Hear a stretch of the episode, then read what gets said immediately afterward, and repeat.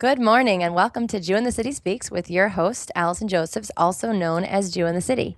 Uh, today's guest is someone who I didn't realize was uh, a, a, guest for a radio show when I first met her. Um, I didn't know too much about her, but as we were talking casually about some things going on in her life, she just happened to um, mention as an aside, oh, and things are a little crazy because of the foster kids that we have now. And I said, wait, what was that? What did you just say?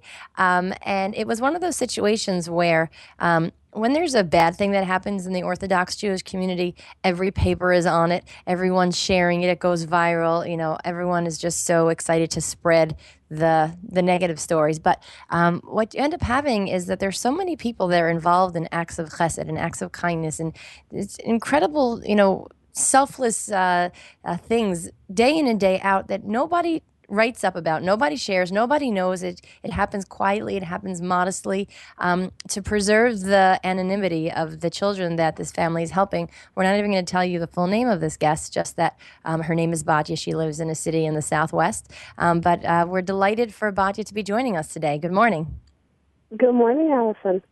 Thanks so much for uh, for spending some time to to share your story with us. Oh, my pleasure. So, um, I guess just to sort of establish a little bit about your background and your husband's background, um, to understand, you know, where you guys are coming from from a religious perspective, could you give our listeners a little information about how uh, you and your husband grew up uh, in terms of Jewish observance? Sure. Both my husband and I grew up in Shomer Shabbat homes. Um, both of us, our parents are Baalei Teshuva, so our, our parents took on this way of living before we were born, and um, and both of us grew up in in a home where chesed was just the way it worked. And we, you know, kind of grew up in a, in a home where we were told from a very early age that we're part of this global, um, greater thing, and it's our job to take responsibility and to accept and be a part of it. Beautiful. So, um, is did you meet uh, families that had taken in foster kids in the past? Was this something that just sort of came out of nowhere? Was something you were thinking about for a while? Can you walk us through what this looked like? Sure. Um, about a year ago in our community, there were um, some some children that ended up in foster care, and Jewish family put out a call asking for Shomer Shabbos people to step up and get licensed to be foster parents because clearly there, there unfortunately there was a need and there were no uh, licensed homes. So about a year ago in that particular situation, those children ended up in a non-Jewish home until some of the rabbis of our community stepped forward and said, you know, we'll take those kids. So my husband and I did step up, and we went through. Um, it's a very long process. It took over six months to get licensed. And we really had no intention of ever taking children. We kind of joked with the person who was doing a home inspection that we're never going to see you again because this doesn't really happen in our community. So, um, you said you we stepped up, but that you made a pretty big decision sound kind of uh, you know smaller or not not such a big deal. What did that? Who who heard about it first? You, your husband? Was there a conversation? Was it? Can you? Um, it was an email that went out. Some Jewish family, um, and we both saw it, and we both kind of just looked at it and said, you know, together. I mean, it was very clearly something that we didn't really we hadn't discussed really previously, but it was clearly something that we were both on really the same page about. And how how long was the process from the time that you got the email to the time that you responded to say we are stepping up to the task to take on? You, how, how old are the kids that uh, that you have so brought into our, our ki- the kids that we've taken in are one and three, um, and they're wonderful little kids. And you know, and it's interesting because we always tell people you know, if we were in crisis and we couldn't take care of our children, we would fully expect for the Jewish community to step up and take care of our children because that's really what we feel that we're part of this community and it's it's our job to take care of each other. And do you know who the parents are? Had you had you known them to some capacity before this need arose? We kind of saw them around, um, but it wasn't something that we could. There were other people kind of involved with them, mm-hmm. um, but we we couldn't be because of just the situation. My husband mm-hmm. was actually out of the country. Um, he spent the whole summer in Israel with our 12 year old as a bat mitzvah trip. So oh, so now you have your own kids as well. Around. Yeah. And h- how many how many kids do you and your husband have together? So we have we have two girls, um, five and 12 mm-hmm. and um, our five year old, when we told her that the kids were coming, was so excited. Her um, she's in kindergarten, and her kindergarten teacher had them do. They they came to us right before Rosh Hashanah, and her kindergarten teacher had her the whole class do a project at a machzor for Rosh Hashanah, and part of the last page of the machzor it was a thank you letter to mommy and tati. And most of the kids, you know, thank you for our special Yontif food and special for, uh, thank you for our special clothes. And my little one wrote, thank you, mommy and tati, for making me a big sister. Wow. Very sweet. And so, how did you explain to her what you were doing, uh, bringing in these children that you know were not part of your family, you were making part of your family? How do you explain such a thing to a child? Um, well, we told them that, that mommy and couldn't take care of them right now, but it's our hope that they will, you know, get what they need to do and be able, the children will be able to go home. And we wanted from the very beginning for our kids to understand that this is temporary and that it's our job to help these kids as much as possible. And it's absolutely amazing the way they've responded. Um, to ask my 12 year old to clean her room, she didn't hear me. but to so ask she's normal. her to change okay. a diaper, she she jumps on it. Like, no problem, mommy, whatever you need. So Hmm. the, the, our children have responded to having additional children in the house absolutely beautifully. Because you could imagine that kids might be jealous or might, you know, feel like resentful. Right. Beautiful. So, so, um, so I interrupted myself before. So, from the time that you saw the email to the time that you went to the um, this agency and said we're up for the task, how how long of a period was that? It was probably about a week. We were. It was, it was a, the email came out right before Sukkot. We were away for Sukkot. By the time that we came back after Yontif, we were already signed up to take the classes.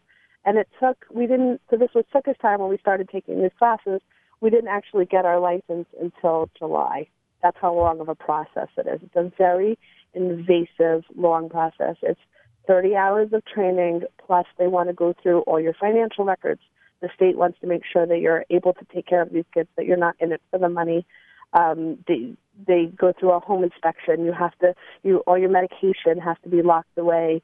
Um, all your refrigerator has to be the right temperature. It's a very invasive thing. They want to Huh. know about your families and your childhood, and and your your child rearing um, modus operandi and, and how that looks in your house. And it's it's a very long process. So I was going. My next question was going to be, what are the challenges that come up with uh, with such a process? So it sounds like just even the screening is a challenge, and you're making yourself very vulnerable and very open. How about since you brought the kids into your house, have there been challenges involved with that? So yeah, there's there's always challenges. I mean, one of the just the most basic um, everyday challenge that we have is the three year old is a girl, and so we have yichud issues that arise on a regular basis, meaning that we I can't leave the three year old home alone with my husband um, because men and women who you know aren't married don't aren't alone together in a closed room.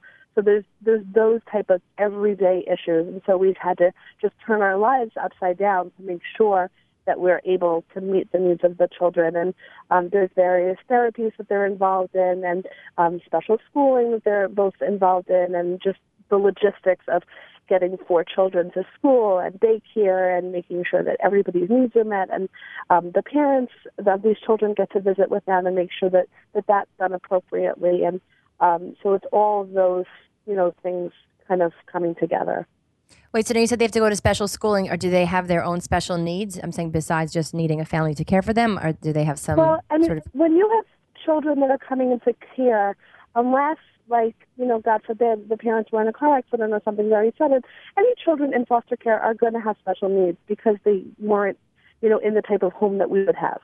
Mhm. Um, that kind of goes without saying that children in foster care have special needs. So um, the three-year-old in a special preschool, the baby's in a special daycare, and they get all sorts of behavioral therapy and occupational and physical therapy and just things to try to get them up to par and where they should be. Hmm.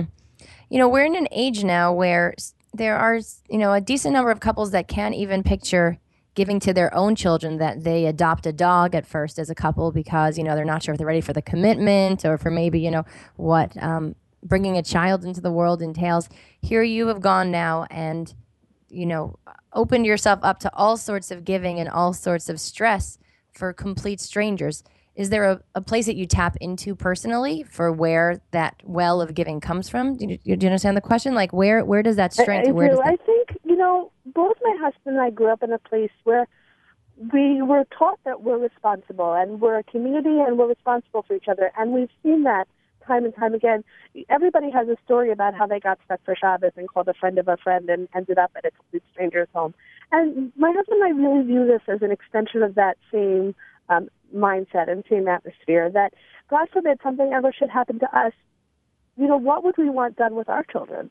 I mean, obviously we want them to go to family, but if family couldn't step up for whatever reason, who would we want to take care of them, and how would we want them taken care of? And it's the same. It's the same token that you know these children they're part of our extended family, and how are we going to take care of them, and how are we going to show that we're responsible for them? So I think what I'm hearing is the um, the the uh, expression or the teaching. I believe it's from uh, Ethics of the Fathers, Pirkei Avos, Kol Yisrael, Arevim Zeh LaZeh, that every Jew is responsible exactly. for one another. Would that kind of sum up where where this comes from? Exactly. So that's uh, what's incredible is that you know a lot of us pay lip service to that and believe in that sort of thing when someone has a baby and you know you make them a dinner or you know uh, someone needs a place to crash for the night. But um, to open your home up to two strangers um, is really truly remarkable. How about the community? What kind of a response has the community had for for you guys doing this? So we found out that we were getting the kids on at noon on a Friday, and um, I called a friend of mine who's very involved in the community and, and has her finger on everything. And I called her up and I said the kids are coming in two hours, and I'm just not ready for them. And by the time the kids showed up, um, just a few hours later, we had had men brought over cribs, and people dropped off clothing. People dropped off Shabbos food. I now own three double strollers. I mean, just the outpouring of the community in such a short amount of time is absolutely amazing. Um, we have people. One of the children needs therapy, and it starts at seven o'clock in the morning. I have a friend who takes my who I drop my my other children off at her house at six thirty in the morning so that I can take him. Um, so there's there's just been a tremendous. What can we do to help? Um, we actually get meals delivered to our home twice a week by people in the community because both my husband and I work full time, so that's you know their way of showing support and help. And so a lot of people um, from our community are involved. Wow, incredible. And um, what about someone who's sitting at home right now and wondering, maybe I could step up and do this too? Do you have any advice um, how to know if you've got what it takes to um, open yourself up and to help out in such a way if, if the need arose in, in someone else's community out there who's listening? That's a very hard one. It's you know as hard as you think it's going to be to take in these kids, it's it's, it's harder. I wish someone you know had not that I wish someone had told me that and I wouldn't have done it, but it it's really hard to picture the situation unless you're actually in it. It's a it's a it's an honestly it's a very tough thing. Just make sure that you have you have time and that you have love in your heart and that you're willing to open your home at any time for somebody to come in. We have um, CPS comes we have licensing workers that come. We have behavioral therapists that come. There are constantly people in our house, so our house has to be up to a certain, you know, level to make sure that you know they're not going to come in and be appalled. The last thing you want somebody to do is come in, you know, Motzei Shabbos and your house is trashed. Been there, done Um, that. We've all been there, you know.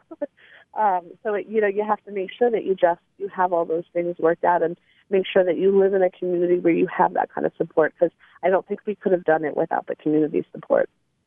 And are the kids are little still, one and three. Are they able to express any sort of gratitude, Hakaras Hatov, to you and your husband for taking them in? Do they even understand how much you've bent your life uh, over backwards for, for their well being? No, not at all. Um, they're they're babies.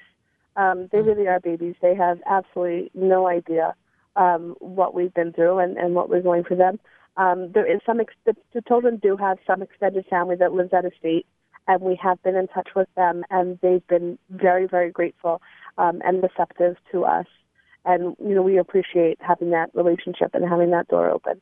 And it's it's really our, our hope that that when the children go home, um, that we're able to not to, to be a, a parent role for them, but just that if they ever need anything, they can reach out to us to, to kind of continue and to be helpful in that way. You put your heart and soul into these kids. You don't want to close the door on them when they go home either.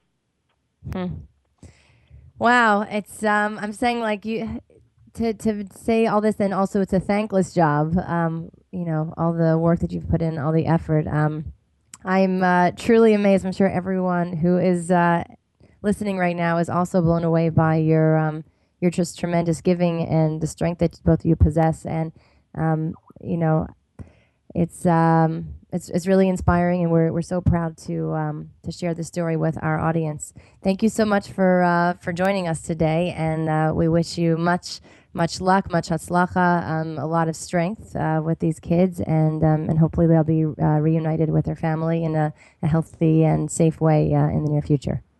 All right. Thank you so much, Allison. Okay, all the best. And speaking of people who have done incredible things to help others, um, we have another exciting guest for you to meet today. Her name is Sarah Casteel, and she runs an organization called St. Louis Food Rescue. Sarah, thanks so much for joining us this morning. Yeah, thank you so much for having me. Pleasure. Now, St. Louis actually is uh, has a special place in my heart because my best friend Tammy lives there. Hi, Tammy. So, um, and you actually know my friend as well. So, can you tell us what I find most um, exciting or interesting about this organization is um, it was founded by kind of an interesting person. Could you tell us a little bit about that? I'm sorry. Can you repeat what you said? Oh, sure. Yeah, the the organization was founded by someone unexpected. Um, an unexpected person founded your organization? Yeah, so it's actually a really cool story. My friend Nate started the organization a few years ago. I think he was just a sophomore in high school when he started it. Um, he's the kind of person that saw a need and went after it, and he really brought it to great places. And then he ended up passing it on to me a couple years ago, and it's been a really great opportunity to be so young and be able to run such a big organization. So, um, just for anyone that missed that because I wasn't so clear. So, your friend Nate, who was a sophomore in high school, founded um, a, a, food rescue organization, which I just boggles my mind because I'm in my 30s and I'm still trying to figure out how to found an organization. So maybe I need to take lessons from a high schooler. We, what was the need that he saw, and how did he go about doing it? So, there's the St. Louis city is kind of an overlooked area. Um, some cities, you know, New York, people see homeless people often on the streets and they are aware of them. In St. Louis, not so many people visit the city, so there's a large homeless population that's very, very underserved there. And Nate became aware of the issue through a variety of volunteer service that he was doing at the time, and he saw how much need there was for food and for various other things that the homeless people aren't really getting, such as shelter and clothing um, which we've also been addressing recently with St. Louis Food Rescue. And so he realized that something needed to be done. And another issue that he saw that was really important was food waste. And he saw how many grocery stores and other food retail places were throwing out a ton of food every day. So he went and put the two pieces together and created a link between the two. So now we were providing food that would have been thrown out and we're providing it to someone who really needs it. That's incredible. Now, Nate also, in terms of his Jewish background, um, he's a Baal Tshuva, correct? He became observant in high school, or? Yeah, so he also he became religious at about the same time as me, and through the same rabbi as me. Actually, we kind of we met at a volunteer thing approximately a year before becoming religious, and then we re-met again at the same rabbi's house the year later, and that's how I got involved with the organization from meeting him again so how? So obviously, both of you guys were sort of givers and, and doers and helpers before you became uh, Orthodox Jews. How does your religious observance, your religious philosophy, impact uh, your role as giving and giving back to the world? So I think it's really cool because I always had a very strong desire to help other people, and I didn't really have a place where it was coming from. I wasn't really sure what kind of value it was. I mean, obviously, it's very important to help people no matter what religion you are, but I didn't know exactly why I had such a strong feeling towards it. And so when I became religious, I saw that that happened to be one of my middos that was really strong from the get go, and it was really cool for me to be able to learn about chesed and our responsibility as Jewish people to help other people. And I've been learning a lot about the different halachos, and it's fascinating to me how how far of an extent you have to go to help someone else and it's really great for me that I, I already had that process going before I became religious, and now I'm kind of working it in with my Judaism. One of the things that I think is uh, special about this organization, I think um, when you hear critics of the Orthodox community, and unfortunately there are many, one of the complaints that people have is uh, you only help your own. Um, now, I think in terms of just practically speaking, um, in terms of where tzedakah, where in terms of charity is uh, prioritized, there is an idea that I think all people can understand that you know sort of ho- help needs to begin at, at home. And so, if your own family was struggling, you would give your most time or your most money, your most effort there, and then you would next look to your you know immediate community, and then you know maybe to your state, sort of wider and wider. So, um, Jewish law does follow that, but at the same time, I think there's something nice about um, you know, having initiatives that are not only about the Jewish community so that the rest of the world sees that we believe in, in helping all people and making the world a better place for all people. So, um, who, who is uh, your organization impacting? So, our organization actually impacts the entire span of citizens of St. Louis. We started out, when it started out, Nate was serving homeless shelters in both the city and the far west. So it was more of a geographical diversity. And then since I took over, we've been giving twice a week to Tomchei Shabbos of St. Louis. And so what that means is that we have special volunteers who go out twice a week and specifically pick out food for them based on finding kosher products. So they'll sort it before they take it, and then they also find specific things that people may need for Shabbos, and they find certain products that are requested. And so it's really great to be able to be involved with the Jewish community, but also know that I'm serving other people who are also just as much in need, if not more, in certain senses, such as the fact that they're homeless versus the Jewish families are all living in homes. So it's really nice to be able to help the whole city, and especially I find I have a special connection, of course, to the Tomchei Shabbos deliveries. I actually did them myself very often last year due to the lack of volunteer availability sometimes just because our organization is run by teen only volunteers and Jewish teens happen to be in school later, so it was harder to find people that had a working schedule with this. But um, I think it's really cool to be able to incorporate my work with the entire city and also with specifically Jewish people. So I've seen pictures of Nate. He wears a yarmulke, um, so that makes him obviously very visibly Jewish. Do you know if he ever ever had any interactions, or have you ever had any interactions where someone not Jewish recognize either of you as an observant Jew or as a Jewish person, and it you know it was made a kiddush Hashem, it made a you know a positive uh, impact about the uh, Jewish community for them? Yeah, so I think. Um, there's a certain group of teenagers who come out and pick up food for a homeless shelter every Monday night. And since I was doing my deliveries, um, they happen simultaneously twice a week for the Tomchei Shabbos deliveries. So I really got to know them, and they actually completely, I, I think they're Christian, not Jewish, nothing. They, there's a very lacking knowledge of Judaism in the city. There's actually a whole program that goes out to public schools and teaches about Judaism. That you don't have horns? There's such a lack. Huh? Oh, you didn't hear my said? I said that, that you guys don't have horns. Yeah. So, so, um, so the the teenagers they they were homeless. They were helping with the deliveries um, in order to get more benefits from the homeless shelter. Mm-hmm. And they're actually one of there were three siblings. The oldest one worked his way out of homelessness, and so anyway, um, I taught them how to sort for kosher products, and I taught them a lot of different stuff about Judaism. It especially helped that I had been in that program that teaches in public schools because I knew exactly how to start with the basics to teach them. And mm. so I really think that that gave them an interesting perspective of Judaism as not just these other people, but people who care about helping them, even though we have basically nothing in common. I mean, we, you know, I think we have giving and, and helping the world. I think that, you know, there, there are this universal things that unite us, but maybe culturally we have, we have less in common. Do you know um, sort of what Nate had to do, uh, what he went about for founding this organization? Like, it's one thing for a high school kid to have, a, you know, a great idea. I see surplus, I see need. Um, those two should come together. But do you know about sort of the groundwork that he had to accomplish? Because you know, to get things moving for a person of any age, it's so much easier to just kind of get distracted and go on with life again once you have your great idea.